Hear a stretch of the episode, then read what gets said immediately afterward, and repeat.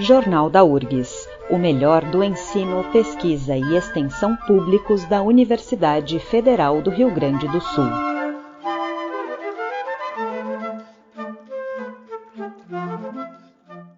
Neste Jornal da URGS apresentamos o quadro especial sobre as pesquisas realizadas aqui na universidade. Ciência 1080 a URGS integra um consórcio franco-sul-americano de pesquisa que busca reconstruir de forma precisa a evolução da ocupação do solo na América do Sul desde os anos 60. Para falar desse estudo, nós conversamos com dois dos pesquisadores envolvidos, o professor de Química do Solo da Faculdade de Agronomia da URGS, Thales Checker, e o professor Olivier Evrat, da Comissão de Energia Nuclear da França, e da Universidade Paris-Saclay. Olá, sejam bem-vindos. Bom dia. Bom dia. Bom dia, Mariana. Bom dia, Olivier. É um prazer estar com vocês hoje aqui. Então, professor Evra, qual o contexto e como é que surgiu essa ideia deste trabalho? Então, o assunto de pesquisa que, que, que, temos é a reconstrução da erosão de solos e transferência de sedimentos poluentes nos rios e para fazer isso é, é muito importante ter um, um contexto temporal uh, e datar. Trabalhamos com, por exemplo, com sequências de sedimentos que se vão depositando em, em lagos e precisamos datar a sequência. E a partir da datação uh, dos sedimentos, podemos reconstruir a história da paisagem e dos processos erosivos. Então, foi importante trabalhar também sobre a datação mesmo dos sedimentos para, para poder reconstruir as taxas de erosão e as fontes de erosão.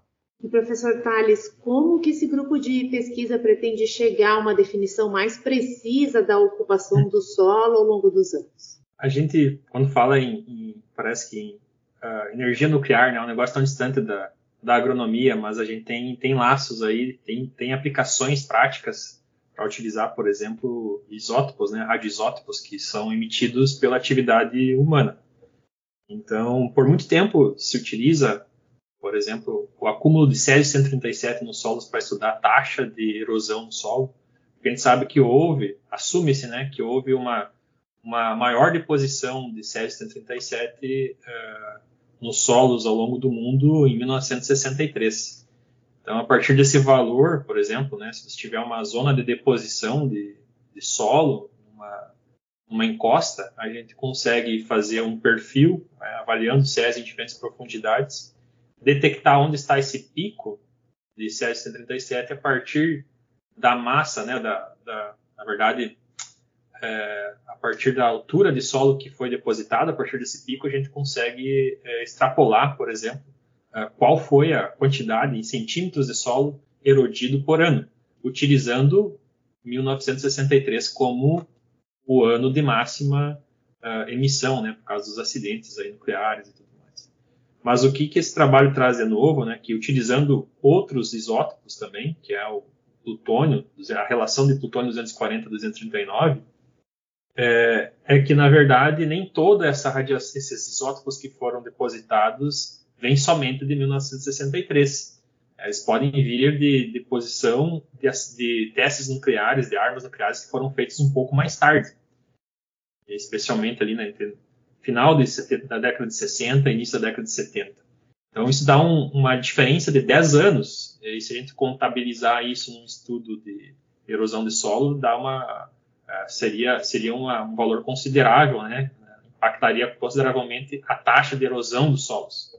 Então, é, esse que é o grande, o grande achado, acho que é o grande método do trabalho, que antigamente não se, não se conseguia essa informação até porque não tínhamos métodos para poder separar, não tínhamos a, a, a, instrumentos para poder, por exemplo, estudar a massa, nós somávamos, por exemplo, a, atividade de plutônio 240-239 sem discriminar esses dois isótopos. E hoje, com o avanço aí da espectrometria de massa, a gente consegue ter essa informação Aí, a partir de uma investigação que não foi feita somente com análises feitas aí no, na América do Sul, mas também baseado em relatos da literatura, uh, baseado nos documentos, né, Olivier, lá do que eram que eram uh, documentos que foram recentemente liberados pelo uh, pela comissão lá de energia atômica na França, conseguiram ver a assinatura, por exemplo, do plutônio 240, 239 dessa relação dos testes nucleares uh, feitos pela França no final da década de 60 e 70 e viram que era uma assinatura diferente do que ocorreu lá no início da década de 60.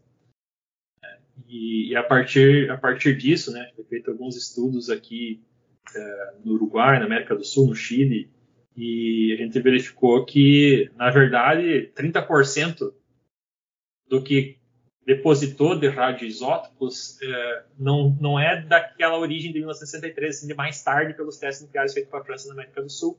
Então, teríamos que ajustar esse, esse valor aí temporal, né, que mudaria as taxas de erosão dos estudos que foram, inclusive, publicados até hoje. Poderia fazer uma revisão disso, ver o impacto. Né?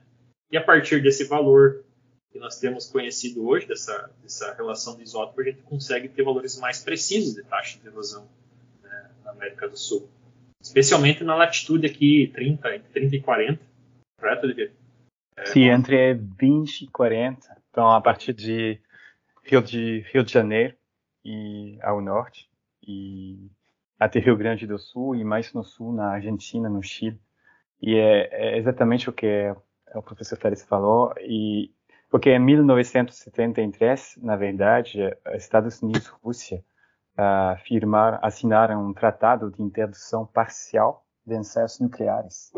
Mas França, a França e a China não uh, não assinaram. Então, antes de assinar e de parar com, com ensaios nucleares atmosféricos, uh, Estados Unidos e a União Soviética, na época, uh, fizeram muitos ensaios. É por isso que tem um pico Normalmente tem um pico de Césio 137 uh, na camada de sedimento que depositou nesse ano, tem um máximo de Césio. Só que quando você observa uh, o perfil de Césio em camadas sucessivas de, de sedimentos em lagos de América do Sul nessa região, e no artigo, no artigo trabalhamos sobre uh, uma sequência de sedimentos num lago de Chile e um lago de Uruguai. Lá não temos um pico bem fino, temos um pico bem largo, bem amplo.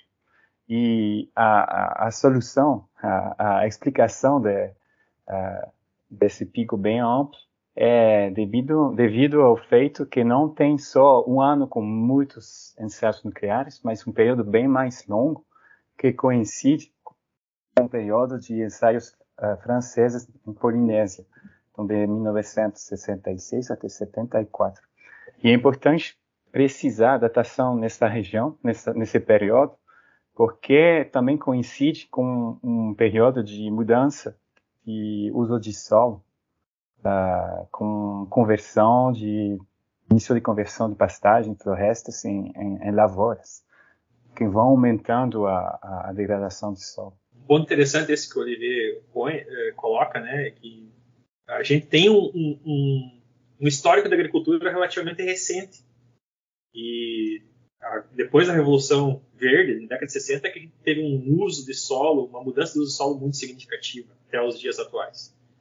Então ainda a gente pode utilizar muito isso. Se tem talvez lado bom e lado ruim de, de, cada coisa que acontece na história da humanidade, né? O lado bom que seria de todos esse, esses testes, esse acúmulo de isótopos, é que a gente pode utilizar ele para poder estudar a erosão do solo, por exemplo. Né? E, e, depois da década de 60, então, a gente teve mudança contínua, é, progressiva, de áreas naturais que foram convertidas em áreas de pastagem, que depois são transformadas em áreas de cultivo agrícola, né, de produção de grãos. E, e tudo isso, é, esse período, né, que coincide, né, é, felizmente, com onde teve essas deposições desses, desses isótopos. E falando sobre essa questão dos testes nucleares, qual é a relação destes testes e dos, dos isótopos que são encontrados hoje no solo? Então, vai depender do tipo de teste, do, do tipo de arma também, uh, da altitude da arma, mas em cada arma nuclear vai ter produção de uh, uh, substâncias tipo césio-137 ou plutônio, com vários isótopos, que vão depender do combustível também que eles utilizam para fabricar uma arma. E quando se vai liberando no, no ar, vai circulando com, com os ventos uh, dominantes, dependendo do, do, do, da potência da explosão, vai mais, vai, isso vai impactar a, a altitude uh, da circulação das substâncias radioativas. E quando são, são testes com potências uh, grandes, eles vão mais para, para cima, e vão, vão viajar mais longe. E então os testes mais, mais poder, com maior potência uh, vão emitir as substâncias que vão circulando com, a, com, com os ventos dominantes e, e depois se vão, depo, vão depositar-se com a chuva ou a, ou a neve, dependendo da, da, da, zona. E tipicamente o césio e o plutônio, quando se depositam no solo com a chuva se vão ligar com as partículas do solo, as argilas, e uma vez que se ligam com a argila, vão seguir a argila se a argila vai ser erodida ou transportada a, através da paisagem. E é por isso que é importante meio, é entender melhor a deposição, o padrão espacial de deposição desse, daquelas substâncias, para poder depois reconstruir uh, o trajeto, a transferência de, das partículas uh, nas encostas, nos rios, para entender melhor o, o, o caminho. É. E dependendo do. A ideia também foi uh, de olhar na assinatura do plutônio. Inicialmente todo mundo mede o césio, que é mais fácil para é mais fácil fazer uma medição de césio. Plutônio é mais complicado, porque tem uma parte de radioquímica com muita preparação química no laboratório para extrair o, o, plutônio e de lá se utiliza um espectro, espectrômetro de massa para separar o, os isótopos com massas diferentes. Tipicamente aqui a massa 239 e a massa 240. E é, é muito importante porque olhando a assinatura, o rácio entre os, os dois isótopos, vai dar informação sobre o tipo de arma ou a origem da arma. Tipicamente, os Estados Unidos e a França não utilizam a mesma tecnologia, o mesmo combustível. Assim, a assinatura da caída, da precipitação radioativa, vai ser diferente. E, olhando isso, podemos reconstruir a mistura de plutônio dos ensaios uh, dos Estados Unidos ou da França. E como, ele, como os testes aconteceram, aconteceram em períodos diferentes, uh, dá uma informação temporal uh, sobre a caída e a fonte da substância. E é com, com essa ideia, trabalhamos em sequências uh, de sedimentos depositados em lagos, em reservatórios de uh, Chile e Uruguai, e com olhando, medindo a assinatura do plutônio em câmaras sucessivas das duas sequências, uh, observamos um, uma, uma mudança da assinatura isotópica do plutônio. E está bem relacionado com as fontes que mudaram. Primeiro os, os testes dos americanos e depois os testes dos franceses. Então dá uma prova certa uh, do período uh, durante o qual o sedimento depositou no lago. Então dá uma informação super importante para confirmar a datação da sequência e precisamos dessa datação certa para reconstruir os processos erosivos. O impacto da mudança do, do uso do solo, por exemplo, na, na erosão, na degradação dos solos. E esse estudo também vai analisar a distribuição espacial dos elementos radioativos que foram introduzidos na América do Sul em decorrência desses testes nucleares ocorridos entre as décadas de 40 e 80? Sim, já, já temos iniciado esse estudo, porque na literatura e nas, medidas que, nas medições que fizemos uh, nesse artigo, uh, já sabemos que, que a zona entre, falamos de 20 a até 40 graus de latitude sul. É a zona de maior deposição da, da, uh, dos radionuclídeos associados com ensaios nucleares da França na Polinésia. mas uh, pode ser que que tivesse um padrão espacial mais uh, local, regional, dentro dessa zona. Assim que seria interessante também uh, estudar mais a distribuição espacial dentro de, dessa zona de latitude entre 20 e 40 graus sul. Porque também tem a, a zona de, das, dos Andes, uh, que vão separando Chile e Argentina, tipicamente. E, então seria interessante explorar isso mais. E esse estudo também vai analisar a distribuição espacial dos elementos radioativos que foram introduzidos na América do Sul em decorrência desses testes nucleares ocorridos entre as décadas de 40 e 80? Acho que aqui é importante e, e, falar também de uma outra técnica que utilizamos muito com, com os co colegas da, da URGS, de outras universidades no Brasil, que é o método de traçagem. Uh, uh, fingerprint, fala em inglês, uh, das fontes de sedimentos.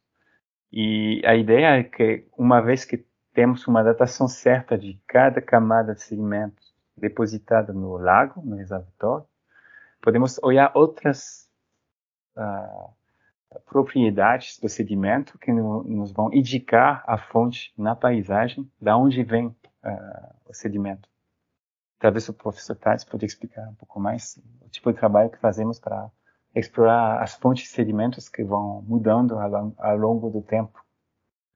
Ah, excelente, né, Olivia? Então, essa técnica, é, a tradução né, seria a impressão digital dos sedimentos. A, a gente é, faz exatamente isso, a gente tenta buscar uh, métodos físicos, químicos, alguns traçadores, algumas propriedades químicas do solo que possam se mantidas durante o processo erosivo. Quer dizer, você tem numa uma bacia hidrográfica, numa paisagem, várias fontes potenciais de sedimento. Material, o solo pode estar sendo perdido de uma pastagem, pode estar sendo perdido de uma lavoura, pode estar sendo perdido numa estrada, pode estar sendo perdido do próprio canal da rede de drenagem. Né?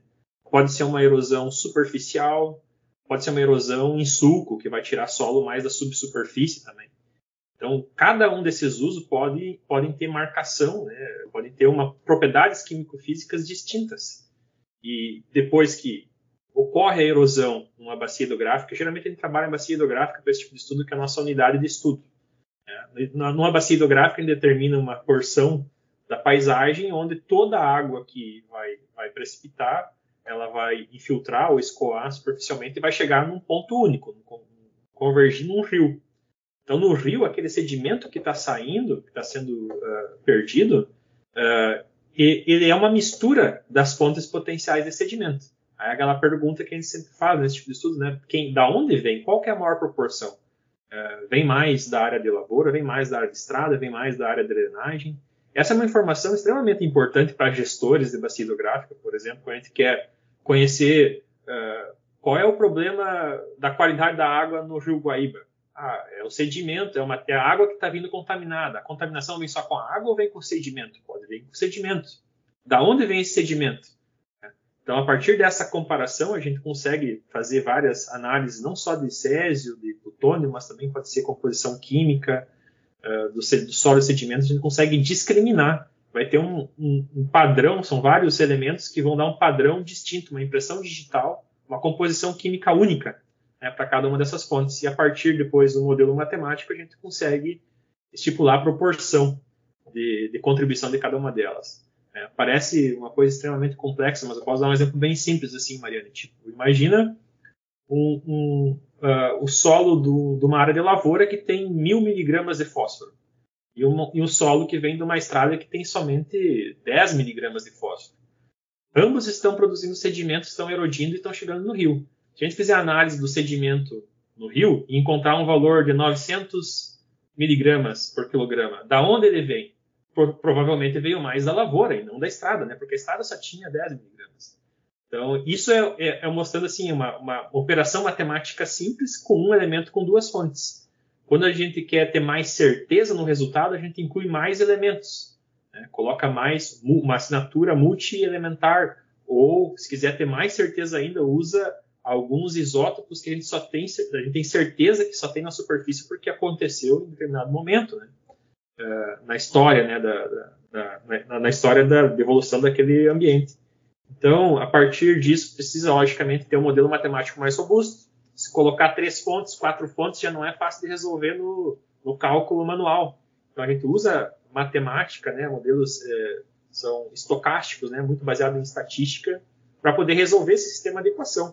Mas tem uma lógica por trás. Né? Então, essa é uma aplicação que a gente tem para estudos de fingerprint. Então, associado, por exemplo, como o Olivier muito bem explicou, uh, tem um problema, por exemplo, digamos, de acúmulo de sedimento num reservatório que a gente está utilizando para abastecimento de água da população ou para geração de energia elétrica. Né? Esse reservatório está assoreado.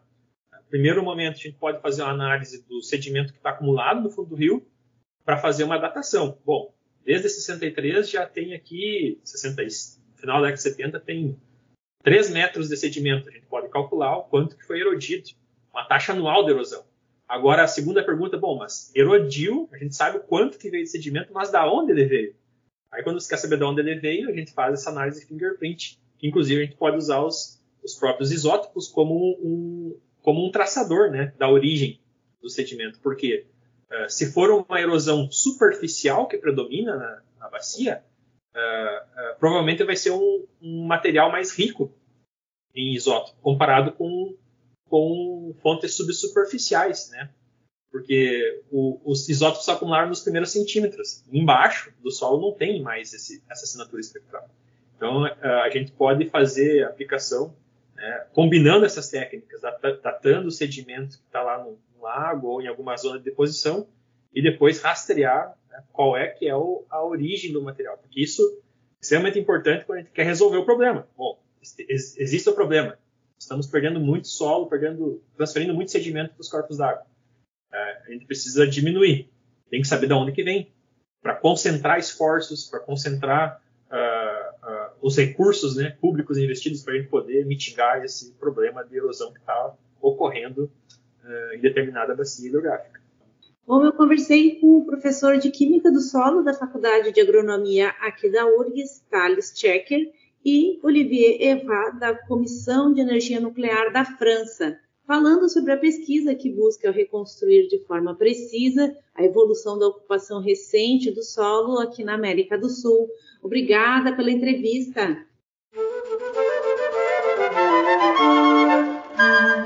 Jornal da URGS, uma produção do Departamento de Jornalismo da Rádio da Universidade. Apresentação e edição de Mariane Quadros. Thank you.